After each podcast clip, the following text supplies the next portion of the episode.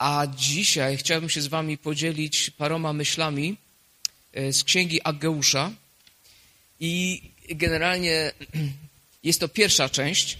Jeśli jeszcze mnie kiedyś zaprosicie, to może wtedy dokończę i będzie druga część, ponieważ e, jest to e, krótka, ale bardzo ciekawa księga. Ageusz w ogóle jest jedną z najkrótszych ksiąg Pisma Świętego, zwłaszcza w Starym Testamencie, i należy do tej części ksiąg Pisma Świętego, którą tak zwyczajowo nazywamy dwunastu małych proroków.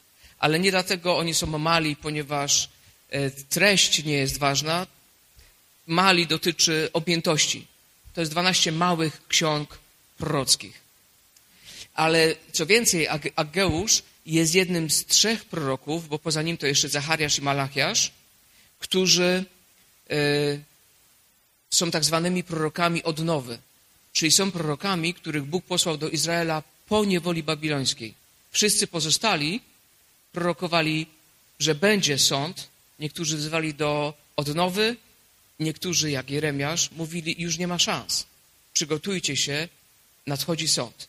Natomiast tych trzech, w tym Ageusz, zostali wysłani, dlatego że naród wrócił co więcej, Ageusz mógł nawet widzieć osobiście świątynię, tak sugerowałby drugi rozdział tej księgi. Jeśli tak, to w tym momencie to jest człowiek e, już w podeszłym wieku, zwłaszcza jak na tamte czasy, bo musi być po siedemdziesiątce. Dzisiaj po siedemdziesiątce można być pełnym energii i werwy, w tamtych bywało trochę inaczej. Zwłaszcza jeśli jeszcze było się e, w niewoli albo na wygnaniu, bo gdy mówimy niewola babilońska, to tak naprawdę ona nam się kojarzy z niewolą egipską, ale to całkowicie dwie inne niewole. W Babilonie Izrael miał wolność i prosperitę.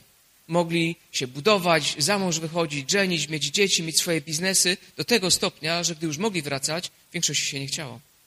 Tak dobrze im było w niewoli. Właściwie tak dobrze im było na tym wygnaniu. Co jeszcze o Ageuszu? Jest on jednym z ostatnich proroczych głosów, które możemy usłyszeć w Piśmie Świętym przed przyjściem Pana Jezusa. I jeszcze może parę e, słów e, takiego tła historycznego. E, w 586 roku przed Chrystusem, i tu taka uwaga natury merytorycznej, nie bójmy się używać terminologii przed Chrystusem. Przed naszą erą wprowadzili komuniści, chcąc wymazać Chrystusa z historii. W, anglo, w anglosaskich krajach ciągle się mówi before Christ, BC. To my, myśląc, to jest takie bardziej nowoczesne, przed naszą erą, po naszej erze, przed Chrystusem i po Chrystusie, ponieważ On jest osią historii, zwłaszcza dla nas. Także w 586 roku Babilończycy przed Chrystusem zdobyli Jerozolimę, zniszczyli świątynię, no i zabrali większość Żydów na wygnanie. Trochę zostawili, żeby cokolwiek tam było, ale to raczej tych najmniej ważnych E, prostych ludzi, chłopów, żeby cokolwiek tam nad ziemią panowali, czy, czy ogarniali ją zanim inne narody zostaną prześladowane w ich miejsce. I jak wiemy, to e, wygnanie, ta niewola była Bożym sądem za niewierność Judy. W tym momencie już tylko Izraela, ponieważ e, reszta Izraela prawie 200 lat wcześniej poszła do niewoli asyryjskiej i, i zniknęli. I do dzisiaj ich nie ma. Juda, widząc, co się stało Izraelem, mimo że wtedy Bóg przysyłał proroków i mówił, zobacz, co, co się stało twojej siostrze, ponieważ porzuciła przymierze, ponieważ odwrócili się ode mnie, na ciebie też to przyjdzie. Juda nie chciała się opamiętać. I na koniec, jak czytamy w księgach królewskich, księgach kronik, sytuacja, która miała miejsce w Judzie, była gorsza niż w krajach, które ją otaczały. Boży ludzie, Boży lud całkowicie odeszli do Bożego Przymierza. Także był to czas wielkiego smutku dla uprowadzonego ludu i ten smutek dobrze oddają słowa psalmu 137. Nad rzekami Babilonu tam siedzieliśmy i płakaliśmy. Gdy wspominaliśmy Syjon, na wierzbach tego kraju zawiesiliśmy nasze harfy, bo żądali tam od nas pieśni. Ci, którzy nas uprowadzili, nasi ciemiężyciele żądali od nas radości. Zaśpiewajcie nam jakąś pieśń syjońską. Jak mamy śpiewać? Pieśni Pana na obcej ziemi. Smutny psalm. Smutny, pełen tęsknoty, co nie przeszkodziło zespołowi Boniem stworzyć z niego całkiem radosną piosenkę, do której można się bujać e, i, i wielu ludzi śpiewa ją do dzisiaj, w ogóle nie wiedząc o czym śpiewają. O smutku ludzi, którzy stali wygnani i którzy tęsknili, żeby wrócić. Około 50 lat po uprowadzeniu, czyli dokładnie w 538 roku przed Chrystusem, Cyrus, król Persji, pobił czy podbił Babilon i pozwolił Żydom wrócić do ojczyzny i odbudować świątynię w Jerozolimie. I wszystko to było zasługą suwerennego działania Bożego. To jest pan Cyrus, przynajmniej pewnie jakaś taka wersja jego ładniejsza, jak to bywało w kronikach, żeby król się nie obraził i głowy nie ściął. I czytamy w Ezdrasza, ponieważ e, tam właśnie zaczyna się powrót, w pierwszym roku panowania Cyrusa, w pierwszym roku króla Persji, aby wypełniło się słowo Pana zapowiedziane przez Jeremiasza, pobudził Pan ducha Cyrusa, króla Persji, żeby w całym królestwie ogłosił i rozesłał na piśmie następujące rozporządzenie. Tak mówi Cyrus, król Persji, Pan, i to jest słowo Jahwe. On dokładnie ma świadomość. Kto? Bóg niebios. Dał mi wszystkie królestwa świata. On też zlecił mi aby wybudować mu, albo właściwie odbudować mu dom w Jerozolimie w Judei. Dlatego Cyrus jest nazywany e, sługą Bożym, narzędziem Bożym. Nie dlatego, że był człowiekiem e, wielu cnót i wiary, bo nie był, był brutalnym mordercą, jak, jak, jak cała Persja wtedy. Jednak Bóg używa kogo chce, dlatego powiedziałem, że to było suwerenne Boże działanie. Wśród powracających około 50 tysięcy wygnańców. I kiedy czytamy na przykład księgę Estery, mamy tam Mordochaja, mamy Esterę, to był czas, kiedy ludzie już wrócili do Judy, już wrócili do Jerozolimy, już, już świątynia i miasto jest odbudowywane, ale Mordochaj został w Suzie, ponieważ jemu jest dobrze. Pieniądz jest, wszystko się zgadza, po co wracać? I o mało cały naród nie byłby wymordowany. Wiara i niewiara cały czas w tym narodzie.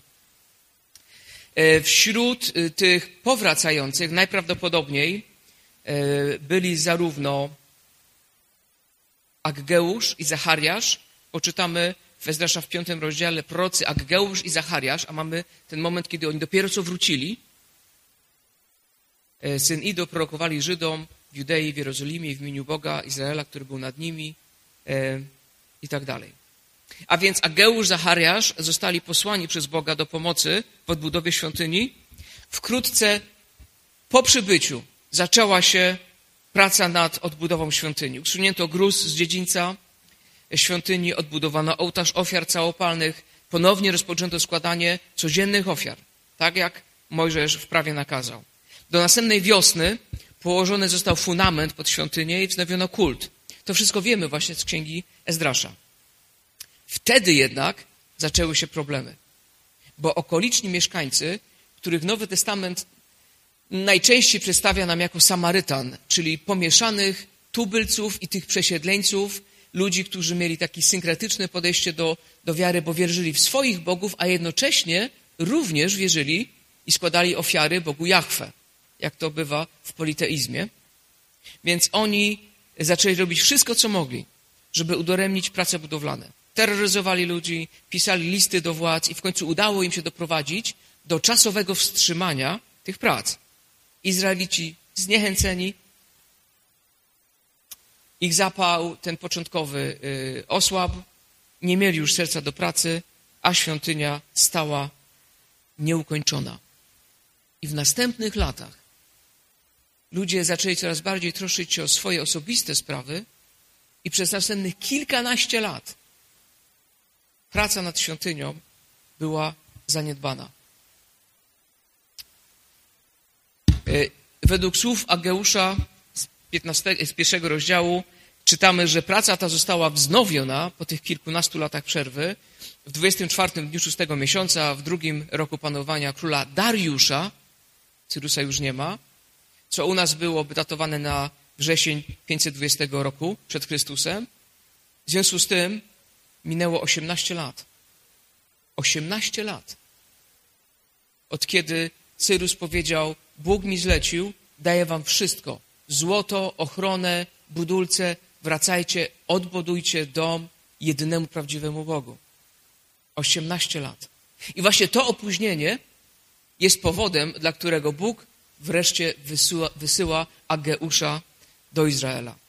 I sposób, w jaki Ageusz motywuje Żydów do budowy świątyni Bożej, ma generalnie duże przełożenie na nasze wysiłki w budowaniu Bożego Kościoła. I nie mam tu na myśli ani naszego budynku, który budujemy, ani waszego budynku, który potrzebował, potrzebuje i zawsze będzie potrzebował jakiejś pracy fizycznej, czy to cegły, czy wykończenia, czy, czy doposażenia. I jeszcze może e, wstępowo, żebyśmy mieli taki przegląd całej tej księgi. Księga jest wyraźnie podzielona na cztery proroctwa, które każde z nich jest bardzo wyraźnie datowane. To, to jest fajne u Ageusza, prawie że historycznie. Mamy konkretnie kiedy, konkretnie co. Także pierwsze proroctwo e, do Zorobabela i, i kapłana Jozłego jest datowane na drugi rok Dariusza, to jest e, sierpień 520 roku i to przesłanie zajmuje cały pierwszy rozdział. Drugie proroctwo jest w drugim rozdziale, pierwszych dziewięć wersetów, październik e, tego samego roku. Trzecie proroctwo, druga część drugiego rozdziału do dziewiętnastego to jest grudzień tego samego roku i czwarte proroctwo generalnie w tym samym czasie co czwarte. I co jest ciekawe z tymi proroctwami, to że pierwsze jest podobne i związane z trzecim, a drugie jest podobne i związane z czwartym. Dzisiaj przyjrzymy się pierwszemu i trzeciemu, dlatego zatytułowałem to jako część pierwsza. I zrozumienie pierwszego i trzeciego e, stanowi kontekst i pomaga zrozumieć drugie i czwarte, które wydaje się, że są jeszcze ciekawsze niż e, pierwsze i trzecie. Mówiąc ciekawsze, mam nadzieję, że zaprosicie mnie i będę wam mógł o tym opowiedzieć jeszcze kiedyś. E, pierwsze przesłanie, czyli cały pierwszy rozdział, uświadamia liderom e, powracającego ludu, kapłanom i całemu ludowi, który się zebrał wokół Jerozolimy, bo w tym momencie oni się nie rozchodzili, tylko wszyscy w sumie tam mieszkali, uświadamia im, że powodem ich życiowej frustracji, bo są sfrustrowani, są zdenerwowani, są e, wewnętrznie coraz bardziej zgorzkniali i że powodem tej frustracji jest to, że skupili się na swoim życiu, jednocześnie zaniedbując Bożą świątynię. I czytamy o tym w wersetach od czwartego do szóstego. Czy nadszedł czas, abyście mieszkali w domach wyłożonych płytami, podczas gdy ten dom jest w ruinie? Domy z reguły płytami się nie wykładało, chyba że już się naprawdę dbało o to, żeby swój dom dopieścić. Mówimy o tamtych czasach oczywiście. Tak teraz mówi Pan zastępów. Zastanówcie się nad waszym postępowaniem. Siejecie wiele, lecz mało zbieracie. Jecie, a nie jesteście syci. Pijecie, lecz nie gasicie pragnienia. Ubieracie się, lecz nie odczuwacie ciepła. A kto gromadzi zapłatę, zbierają jak do dziurawej sakiewki. Jak ten Jaś, co szedł przez wieś z workiem, to był Jaś czy Janek? Jaś. Jaś, nie? Grześ, właśnie nie, nie Jaś, tylko Grześ. Grześ przez wieś, no tak. Wszyscy mówili, e, jeszcze nie przyszedł czas aby, aby odbudować dom Pana. Bo tak było wygodnie. Tak było łatwiej. Jeszcze nie czas.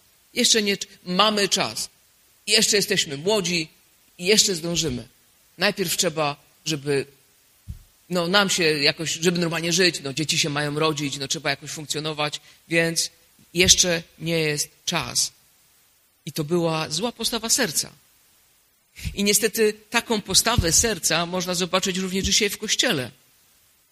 Gdy pada na przykład zaproszenie do służby, czy regularnej, czy okazjonalnej, to nie ten czas, wiesz, no, nauka, nowa praca, dzieci, wnuki, kariera, z urlopem słabo. No, chciałbym, ale nie da rady. Ale kiedyś to na pewno. Słuchaj, kiedyś to na pewno, bo to jest bardzo dobre, należy, trzeba, ale to nie ten czas. Kilka lat temu byłem na konferencji dla studentów i, i młodych dorosłych, w większości singli, i wzywałem ich do zaangażowania w służbę. Mówiąc, jeśli nie teraz, to kiedy? Jak się dzieci pojawią, jedno, drugie, daj Boże, jeżeli nawet więcej, wtedy, kiedy właśnie y, tu praca, tu dom, tu coś tam, wtedy? Teraz. Najlepiej, kiedy jesteś sam. Przecież właśnie o tym apostoł Paweł pisze w liście do Koryntian, argumentując za bycie singlem, że właśnie wtedy możemy być w pełni dostępni dla Boga, dla służby. Ale nawet od singli można usłyszeć, że nie mają czasu, bo praca, bo zagraniczne wypady, tyle rzeczy do zrobienia i spróbowania, zanim człowiek się ustatkuje, zanim przyjdą dzieci, zanim to, zanim tamto, ale kiedyś, kiedyś to słuchaj, naprawdę z przyjemnością. I nie ma się co dziwić, że w takiej potocznej religijności ludzie w naszym kraju mówią, no, na, kiedyś na emeryturze. Jak będę miał więcej czasu, to się zajmę kościołem. A, a, a tym bardziej, że już powoli y, świeca będzie gasła, więc tym bardziej warto wtedy zainwestować w wieczność. Ale teraz, teraz to nie jest czas. To jest zła postawa serca. I wtedy i teraz. Wszyscy mówili, jak czytamy w drugim wersecie, to jeszcze nie czas. Wszyscy oprócz Boga. Świat, w którym żyjemy, w którym jesteśmy zanurzeni, jakby nie patrzeć, może nam narzucać, y, jak według niego powinniśmy postępować, co jest mądre, co jest właściwe, jak inwestować czas, jak inwestować zasoby, jak to, jak tamto, z kim warto, z kim nie warto, ale ostatecznie przecież to wszechmogący Bóg decyduje o tym, co faktycznie się dzieje. Oni twierdzili, to jeszcze nie czas. Więc Bóg im pokazał, to zobaczcie, jaki to jest czas. Od wersetu czwartego przemawia Bóg i zadaje bardzo ważne pytanie, a pytanie generalnie jest takie – czy Twoim priorytetem jestem ja, czy też Twoim priorytetem jesteś Ty sam? I to pytanie zadane za dni Ageusza jest pytaniem Boga dla mnie i dla Ciebie dzisiaj. Czy Twoim priorytetem jestem ja, pyta Bóg, czy Twoim priorytetem jesteś Ty sam? To, co moje, moja rodzina, moja kariera, moje dostatnie życie, moje poznawanie świata, moje kupowanie fizyczne w internecie, generalnie biorąc moje konieczności i przyjemności, z naciskiem na przyjemności. Gdy przychodzą przeciwności, kto ma w moim życiu pierwszeństwo? Ja czy Bóg? Kiedy trzeba się poświęcić, kto ma pierwszeństwo? Ty czy Bóg? Gdy musimy zrównoważyć nasz czas, kto ma pierwszeństwo? My czy Bóg? Gdy świat próbuje rozproszyć naszą uwagę, kto ma pierwszeństwo? Ja czy Bóg? Gdy przychodzi czas kryzysu, kto ma pierwszeństwo? Ty czy Bóg?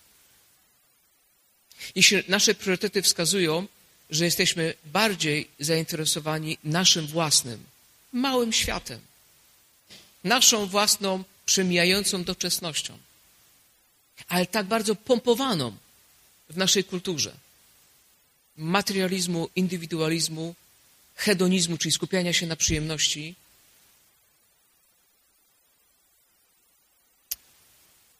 Niż Bogiem, to wyraźnie coś jest nie tak. Zatem e, pierwsza lekcja to pytanie, czy Twoim priorytetem jest Bóg, czy też Twoim priorytetem jesteś ty sam. Bo gdy wszystko dobrze idzie, gdy wszystko się dobrze układa, nie ma problemu. Ale gdy przyjdzie kryzys, gdy przyjdzie wyzwanie, gdy przyjdzie trudność, gdy przyjdzie wybrać między jednym a drugim, to my czasami potrafimy sami siebie oszukiwać i nie widzieć. Nasi bliscy bardzo dobrze widzą. Ludzie w społeczności, którzy nas znają, bardzo dobrze widzą. Wreszcie Bóg bardzo dobrze widzi. Gdzie są nasze priorytety? Co, czym my tak naprawdę żyjemy? W którym momencie już jesteśmy w stanie poświęcić? w którym momencie już jesteśmy w stanie być nielojalni, w którym momencie już jesteśmy w stanie zdradzić. Bo moje, bo dla mnie. Bo to jest mądre, bo to jest racjonalne, bo ja umiem sobie to wytłumaczyć, bo przecież wszyscy wokół mnie. Prawda? W księdze Ageusza, uwaga, odbudowa świątyni wcale nie jest najważniejszą kwestią. Wokół odbudowy toczą, czy kręcą się proroctwa, ale odbudowa świątyni wcale nie jest najważniejszą kwestią. Podstawową kwestią jest więź człowieka, jest więź ludu, ponieważ tak zawsze i w Nowym i Starym Testamencie powinniśmy patrzeć nie indywidualnie, ale zbiorowo. Tam lud, tutaj Kościół. Więc więź ludzi z Bogiem. Popatrzmy dalej. W e, pierwszym rozdziale od szóstego wersetu Bóg mówi, siejecie wiele, lecz mało zbieracie. Jecie, a nie jesteście syci. To już, to już czytaliśmy. Siódmy werset. Tak mówi Pan zastępów, zastanówcie się nad waszym postępowaniem, idźcie w góry, sprowadźcie drewno, budujcie dom, a ja znajdę w nim upodobanie i zostanę uczczony, mówi Pan. I w sumie ta druga część jest powtórzeniem pierwszej. Liczyliście na wiele, lecz oto jest mało. Ja rozproszyłem wszystko, co przynieśliście do domu. A wiecie dlaczego? Mówi Pan zastępów. Z powodu mojego domu, który jest spustoszony, podczas gdy każdy z was krząta się gorliwie tylko, tylko wokół własnego domu. Dlatego niebiosa powstrzymały. To znaczy Bóg powstrzymał rosę, plony i to wszystko. Przez 16 lat świątynia stała porzucona i popadała w ruinę. I od 16 lat Bóg zmniejsza zbiory, syła suszę i tak dalej, bo chce ich przyciągnąć z powrotem do siebie, a oni tego nie widzą. Chociaż jakoś musieli sobie to tłumaczyć. Może globalne ocieplenie, może inflacja, może restrykcje Unii Europejskiej, może to, może tamto. Panie, jest ciężko, jest ciężko, ale trzeba siać. Jest ciężko, ale trzeba budować, yy, dobudować sobie coś tam, bo właśnie, bo żeby krowa miała gdzie się schować. Jest ciężko, ale, ale nie widzą w ogóle, że jest to celowe Boże działanie, które jest po to, żeby zwrócić ich uwagę i przyprowadzić ich z powrotem do bliskości z Bogiem.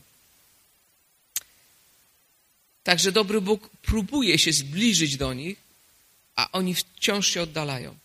Aż do momentu, gdy przychodzi Ageusz i gdy doznają swego rodzaju olśnienia. Przez 16 lat skupiali się na sobie, myśląc, że jak będą robili to, co robią, to się zmieni i będzie dobrze. Przez 16 lat robili to samo. Robili to samo każdego roku, oczekując innego wyniku. I to jest jedna z definicji szaleństwa.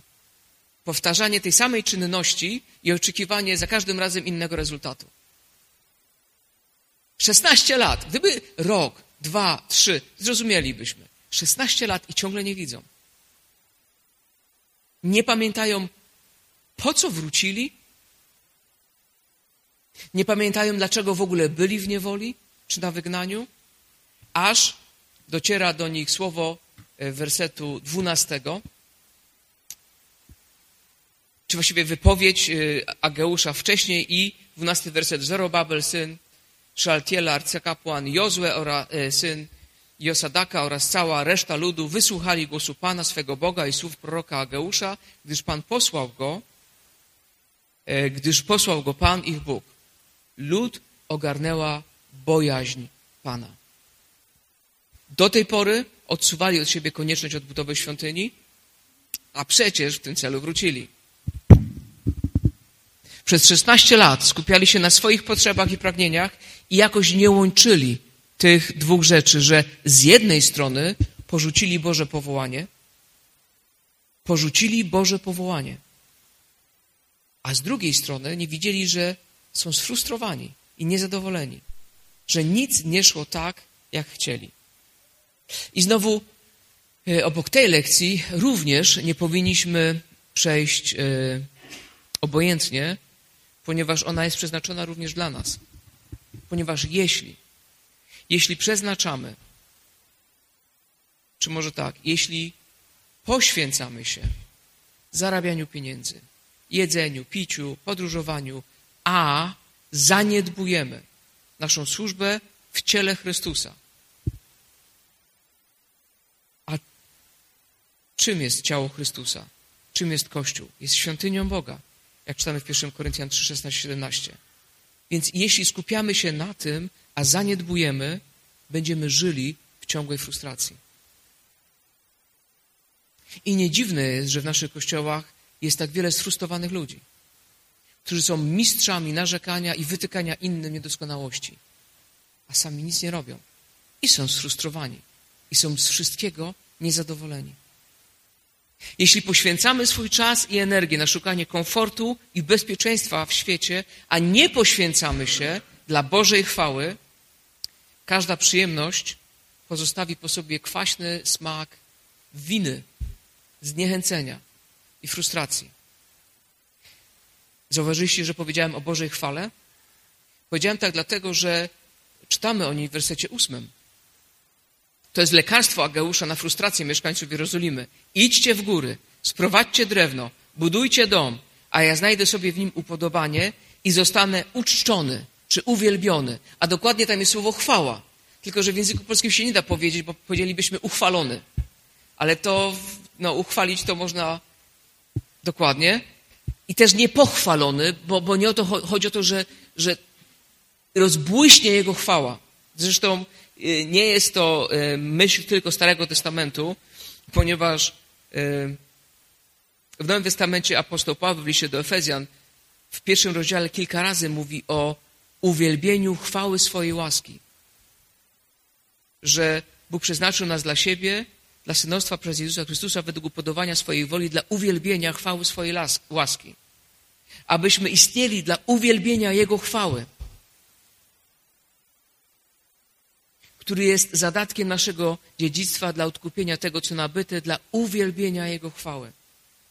Bożej chwały. Zarówno wtedy, jak i teraz. Prawdziwym problemem nie jest zaniedbanie budynku, ale obojętność na Bożą chwałę. Świątynia Starego Testamentu istniała dla Bożej chwały. Kościół również dzisiaj istnieje dla Bożej chwały i obojętność na wzrost, na duchową pomyślność, na taki dobrostan Bożego Kościoła i Jego misji jest zawsze znakiem braku miłości dla Jego chwały. Że ja i moje tak zasłoniło moje oczy, że, że ani nie widzę, ani nie pragnę Bożej chwały a gorzkim owocem braku miłości, tęsknoty za Bożą chwałą jest życie w chronicznej frustracji.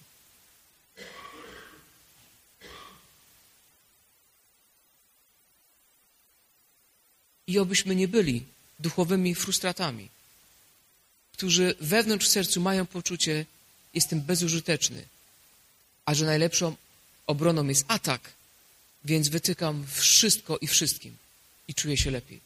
Bo gdybym ja to zrobił, chociaż no, to nie jest ten czas, bo teraz to i tamto, ale gdybym ja to zrobił, na pewno byłoby lepiej. Tylko ja nic nie robię.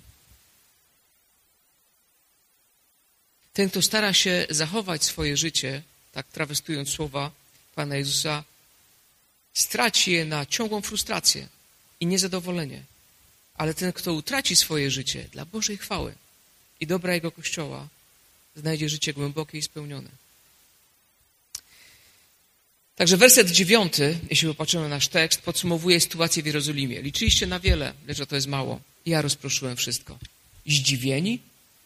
Naprawdę jesteście zdziwieni? Że ja wam nie błogosławię materialnie? Jesteście zdziwieni? Skoro każdy z was krząta się gorliwie tylko wokół swojego domu? Mój dom jest zaniedbany, mówi Bóg, a wasze są dopieszczane. Czy to jest w porządku? Następnie w wersetach od 12 do 15 dowiadujemy się, że w końcu dociera to do ludzi i rozpoczynają pracę nad świątynią.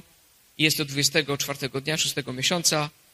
Czytaliśmy już werset 12 o Zorobabelu. I wtedy Aggeusz, 13 werset, posłaniec Pana, spełniający jego poselstwo, powiedział ludowi te słowa. Ja jestem z wami, mówi Pan.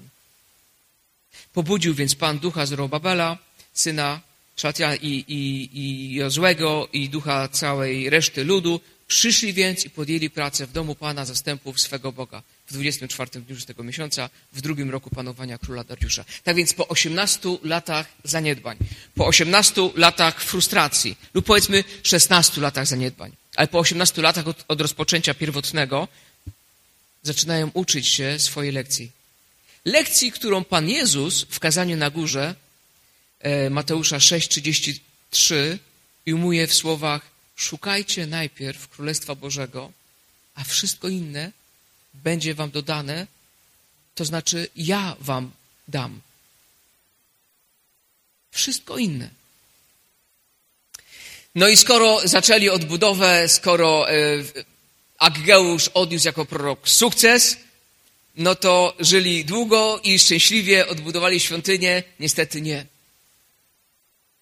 Niestety nie bo ich posłuszeństwo było połowiczne. Dlatego właśnie przeskoczymy drugie proroctwo i pójdziemy do trzeciego, które znajdujemy w drugim rozdziale od wersetu dziesiątego, 24 dnia dziesiątego miesiąca w drugim roku e, panowania Dariusza do proroka Ageusza zostało skierowane następujące słowo Pana. Czyli trzy miesiące po, rozpo, po wznowieniu budowy. Okay? Równe. Trzy miesiące już coś tam, kamienie, już widać, coś powoli i przychodzi znowu prorok, ponieważ sprawy nie toczyły się dobrze. Najwyraźniej ludzie byli przekonani, że kontakt ze świątynią, z tym świętym miejscem, z tym Bożym dziełem, z tą służbą dla Boga, uświęca ich samo w sobie w oczach Boga i już nie ma znaczenia, jak wygląda ich życie. Po prostu zaangażowali się w służbę, są w świętym miejscu, więc to święte miejsce ich uświęca i po prostu Bóg musi być szczęśliwy i nie ma znaczenia, co jest u nich w sercach, w myślach, w życiu, w domu i tak dalej. I w biznesie. No bo to nie jest tak, że oni tylko odbudowywali. Musieli swoje normalne życie prowadzić. Od y, jedenastego wersetu mamy swego rodzaju taką przypowieść. Zapytaj kapłanów, co prawo mówi w tej sprawie. Gdyby ktoś zawinął w połę swej szaty poświęcone mięso i dotknął tą szatą chleba lub gotowanej potrawy, wina, oliwy albo w ogóle jakiegoś pokarmu, to czy stanie się to poświęcone? Kapłani odpowiedzieli nie. Okej. Okay. Następnie Ageusz zapytał, a jeśli dotknie ktoś zmarłego, a potem któryś z tych rzeczy, czyli e, gotowanej chleba, gotowanej potrawy, wina, oliwy itd., tak itd., tak to czy będzie ona nieczysta? Kapłani powiedzieli, będzie nieczysta. O co w tym chodzi?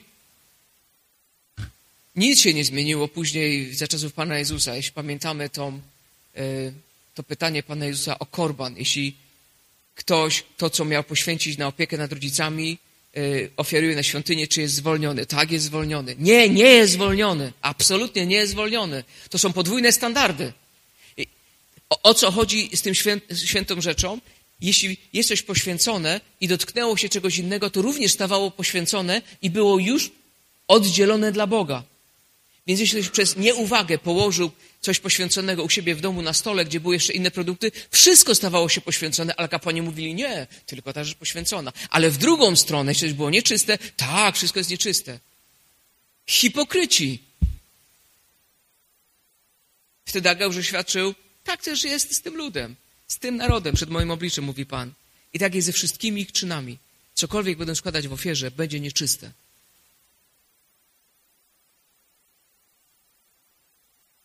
mimo że zaczęli być posłuszni Bogu, mimo że pracują przy odbudowie świątyni już trzy miesiące, ich praca, mówi Bóg, jest nieczysta. Z powodu ich grzechu. Nie jakiegoś szczególnego grzechu. Po prostu nie dbają o podobanie się Bogu.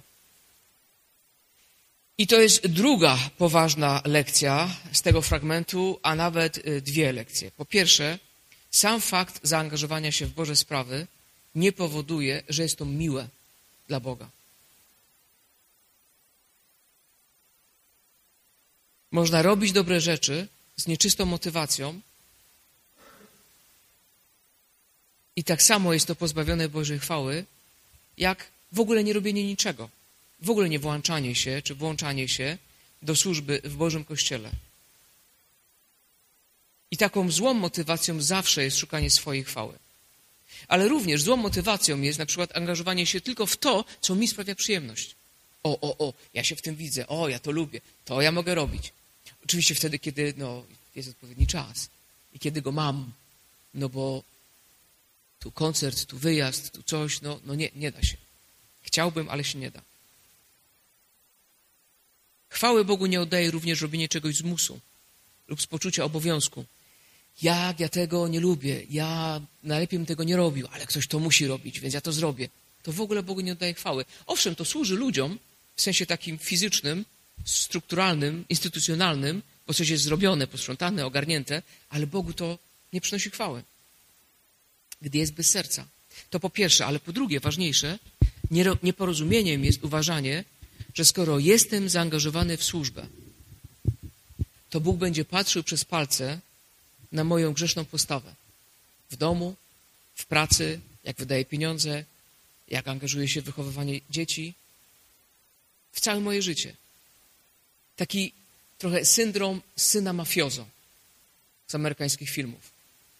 Cokolwiek by ten syn narozrabiał.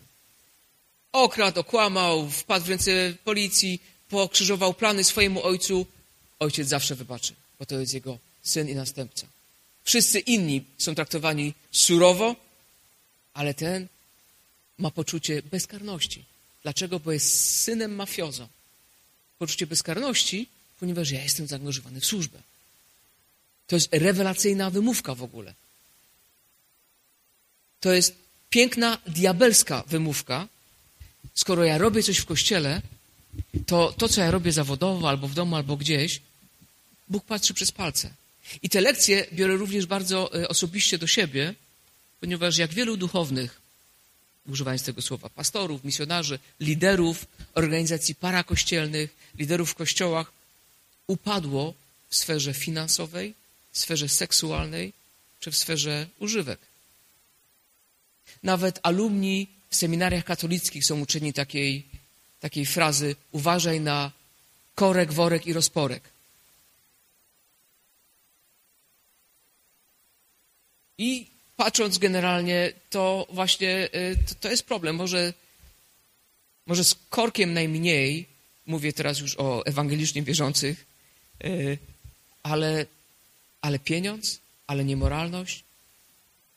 Nasz Kościół jest y, malutki ewangeliczny w Polsce. 0,3%. 0,3, To jest tyle, co błąd statystyczny w czasie wyborów. Jesteśmy, a może nas nie ma. Gdyby nas było 20%, 30%, 40%, słyszelibyśmy o tym, jak ci, którzy służyli Bogu, którzy byli używani przez Boga, w którymś momencie nabrali jakiegoś poczucia, że ja mogę więcej, mi wolno więcej, ponieważ ja jestem narzędziem w ręku Boga. Gdyby nie ja, to Bóg by nie zrobił tego i tamtego, i nagle właśnie ta pułapka. To, że jestem uświęcony jakąś służbą, bo jestem zaangażowany w cokolwiek, dotyczy to każdej służby w kościele. I tej, którą widać, i tej, której nie widać. Ponieważ to jest pokusa i kłamstwo, które diabeł używa, skoro ty coś robisz, to ty już jesteś po dobrej stronie. To Bóg już patrzy łaskawie. To ty już sobie możesz pozwolić. Słuchaj, nie musisz być tak bardzo restrykcyjny. Ty nie musisz być tak bardzo wierny. Ty nie musisz być tak bardzo lojalny. Niestety.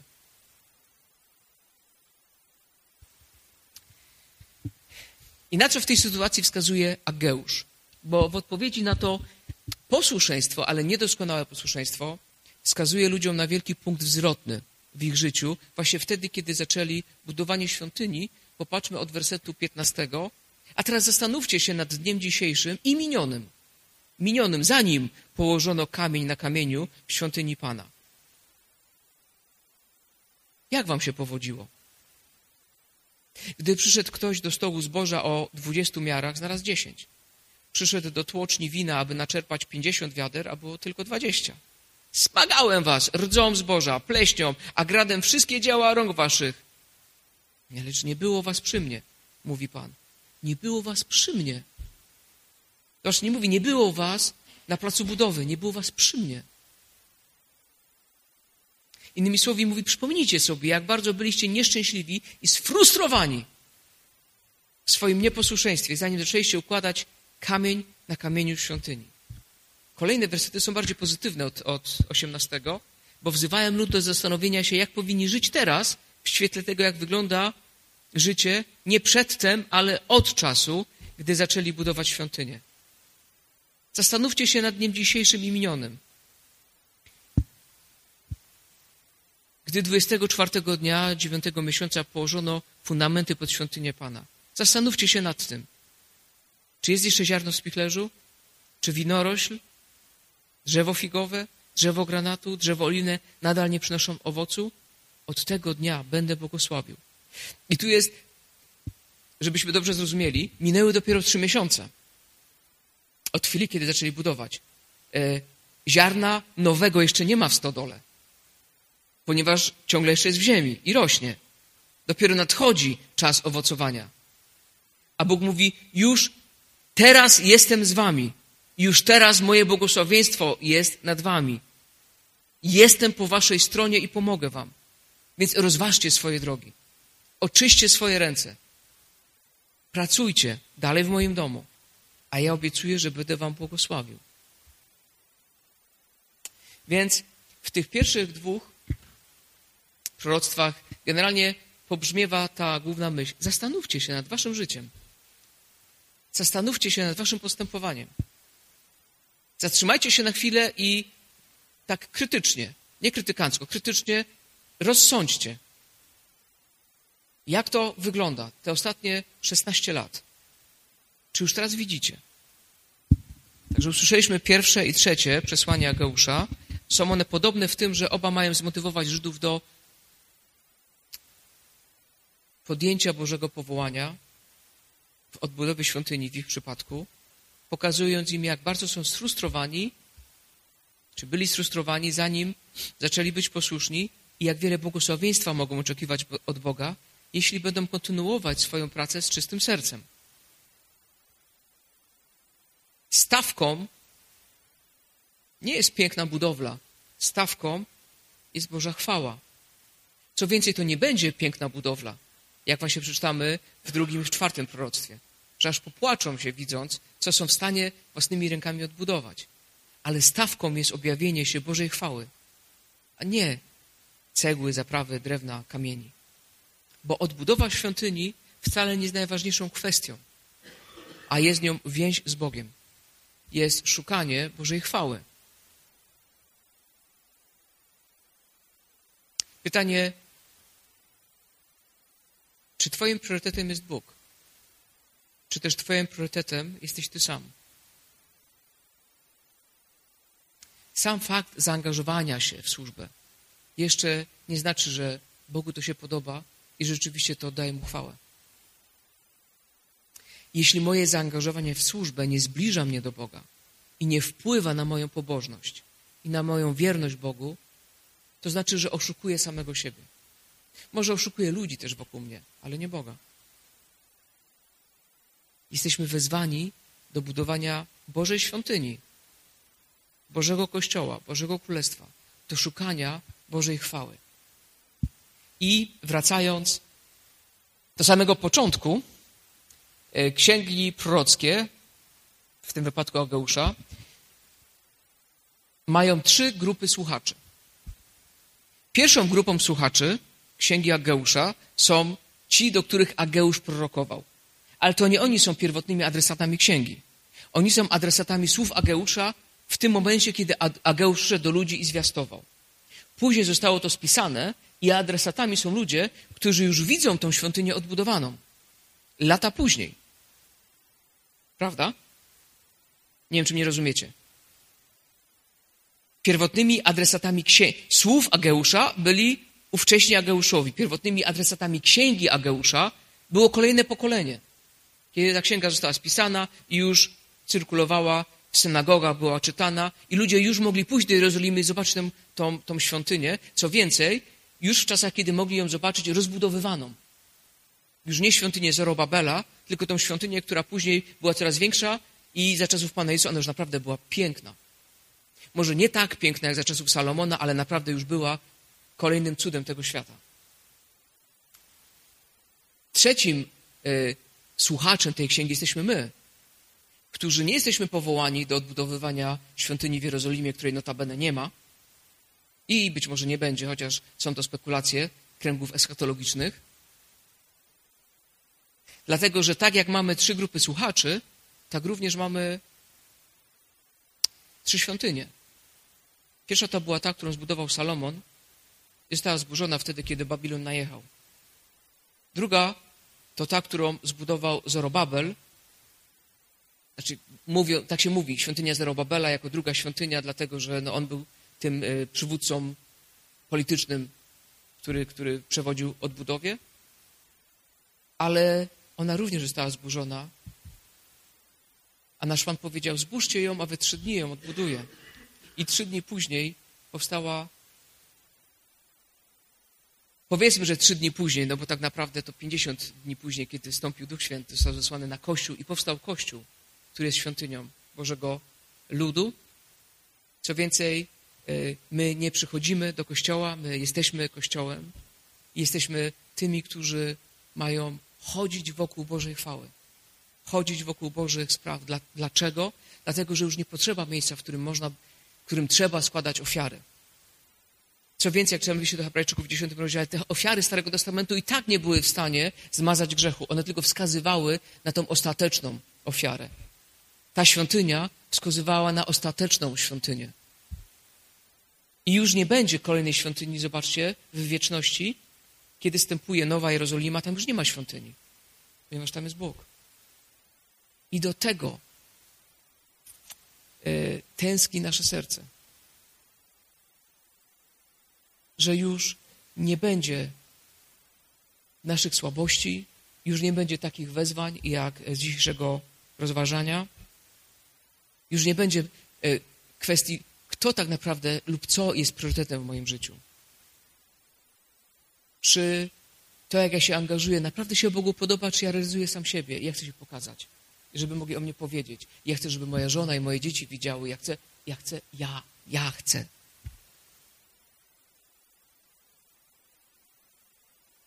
Że już nie będzie tej pokusy, e, skoro ja robię jakieś rzeczy, to mi się należą szczególne warunki. Bo tak bywa w świecie. Ktoś kogoś uratował, ktoś był wielkim mężem stanu. Dzisiaj nie są wielkimi mężami stanu, też uważają, że im się należą specjalne warunki. To jest normalne w świecie, ale nie w Bożym Kościele. Czy rzeczywiście służąc, ja widzę, że moja pobożność, mój szacunek wobec Boga. Moje uświęcenie w życiu się pogłębia. Czy przeciwnie, ja traktuję służbę jako dobrą przykrywkę. Ja służę, więc ja mogę. Ale wszyscy jesteśmy wezwani do budowania Bożej świątyni, do bycia aktywną, zaangażowaną częścią w Bożym Kościele. Po co? By rozjaśniała Boża chwała. Bo my wszyscy chcemy widzieć Bożą chwałę. W naszym życiu, w życiu naszej rodziny, w życiu naszego kościoła, widzieć Boga, który działa. Boga, który objawia się w swojej chwale. I jest to możliwe, ponieważ Chrystus, ponieważ On przyszedł, swoje zrobił doskonale. A teraz prowadzi nas. I obiecał, że doprowadzi. I On jest głową Kościoła. I Duch Święty mieszka w Jego kościele, w Jego świątyni. Więc przyjmijmy tych kilka słów, mam nadzieję, że zachęty. I może jakieś korekty też w swoim myśleniu. Co jest moim priorytetem? Wtedy, kiedy dzieje się bardzo dobrze albo dzieje się źle. Jak wygląda moje zaangażowanie w, w Boże rzeczy? A jeśli jestem zaangażowany, czy to przypadkiem nie stanowi dla mnie jakiejś wymówki. I bywa tak, że ludzie, którzy są zaangażowani, którzy są nawet z przodu, u nich w domu jest bieda. Ich więź z Bogiem nie istnieje prawie że. A później się okazuje, jak, jak straszne rzeczy mogły się dziać. A wszystko pod przykrywką tego, że jestem mężem Bożym, Bożą kobietą, zaangażowanym w służbę. To działa na dwóch poziomach. Y, naszego z Bogiem, ale też społeczności. My musimy znać się nawzajem. Musimy wiedzieć, co, co się dzieje w życiu drugiej osoby. Samo nabożeństwo przecież nie wystarczy. Nawet porozmawianie przy kawie po nabożeństwie nie wystarczy. My musimy mieć braci i siostry, których dopuszczamy do naszego życia, żeby widzieli nasze priorytety, żeby mogli powiedzieć: Słuchaj, chyba za bardzo się na tym skupiasz. Chyba za, zagubiłeś się albo coś cię zaślepiło. Bo od tego jesteśmy przecież, bracia i siostry. Nie od tego, żeby świat osądzać, żeby światu wytykać. Możemy sobie pożartować czasami, jak ja zrobiłem parę razy odnośnie tam delikatnych elementów związanych z sytuacją w naszym kraju, ale polityki nie ma w Kościele. My jesteśmy dla siebie. Jesteśmy dla siebie ludem i Zorobabelem, jednym w drugim, żeby zachęcać i wzywać, pomagać, pokrzepiać i wspólnie szukać Bożej chwały. Amen.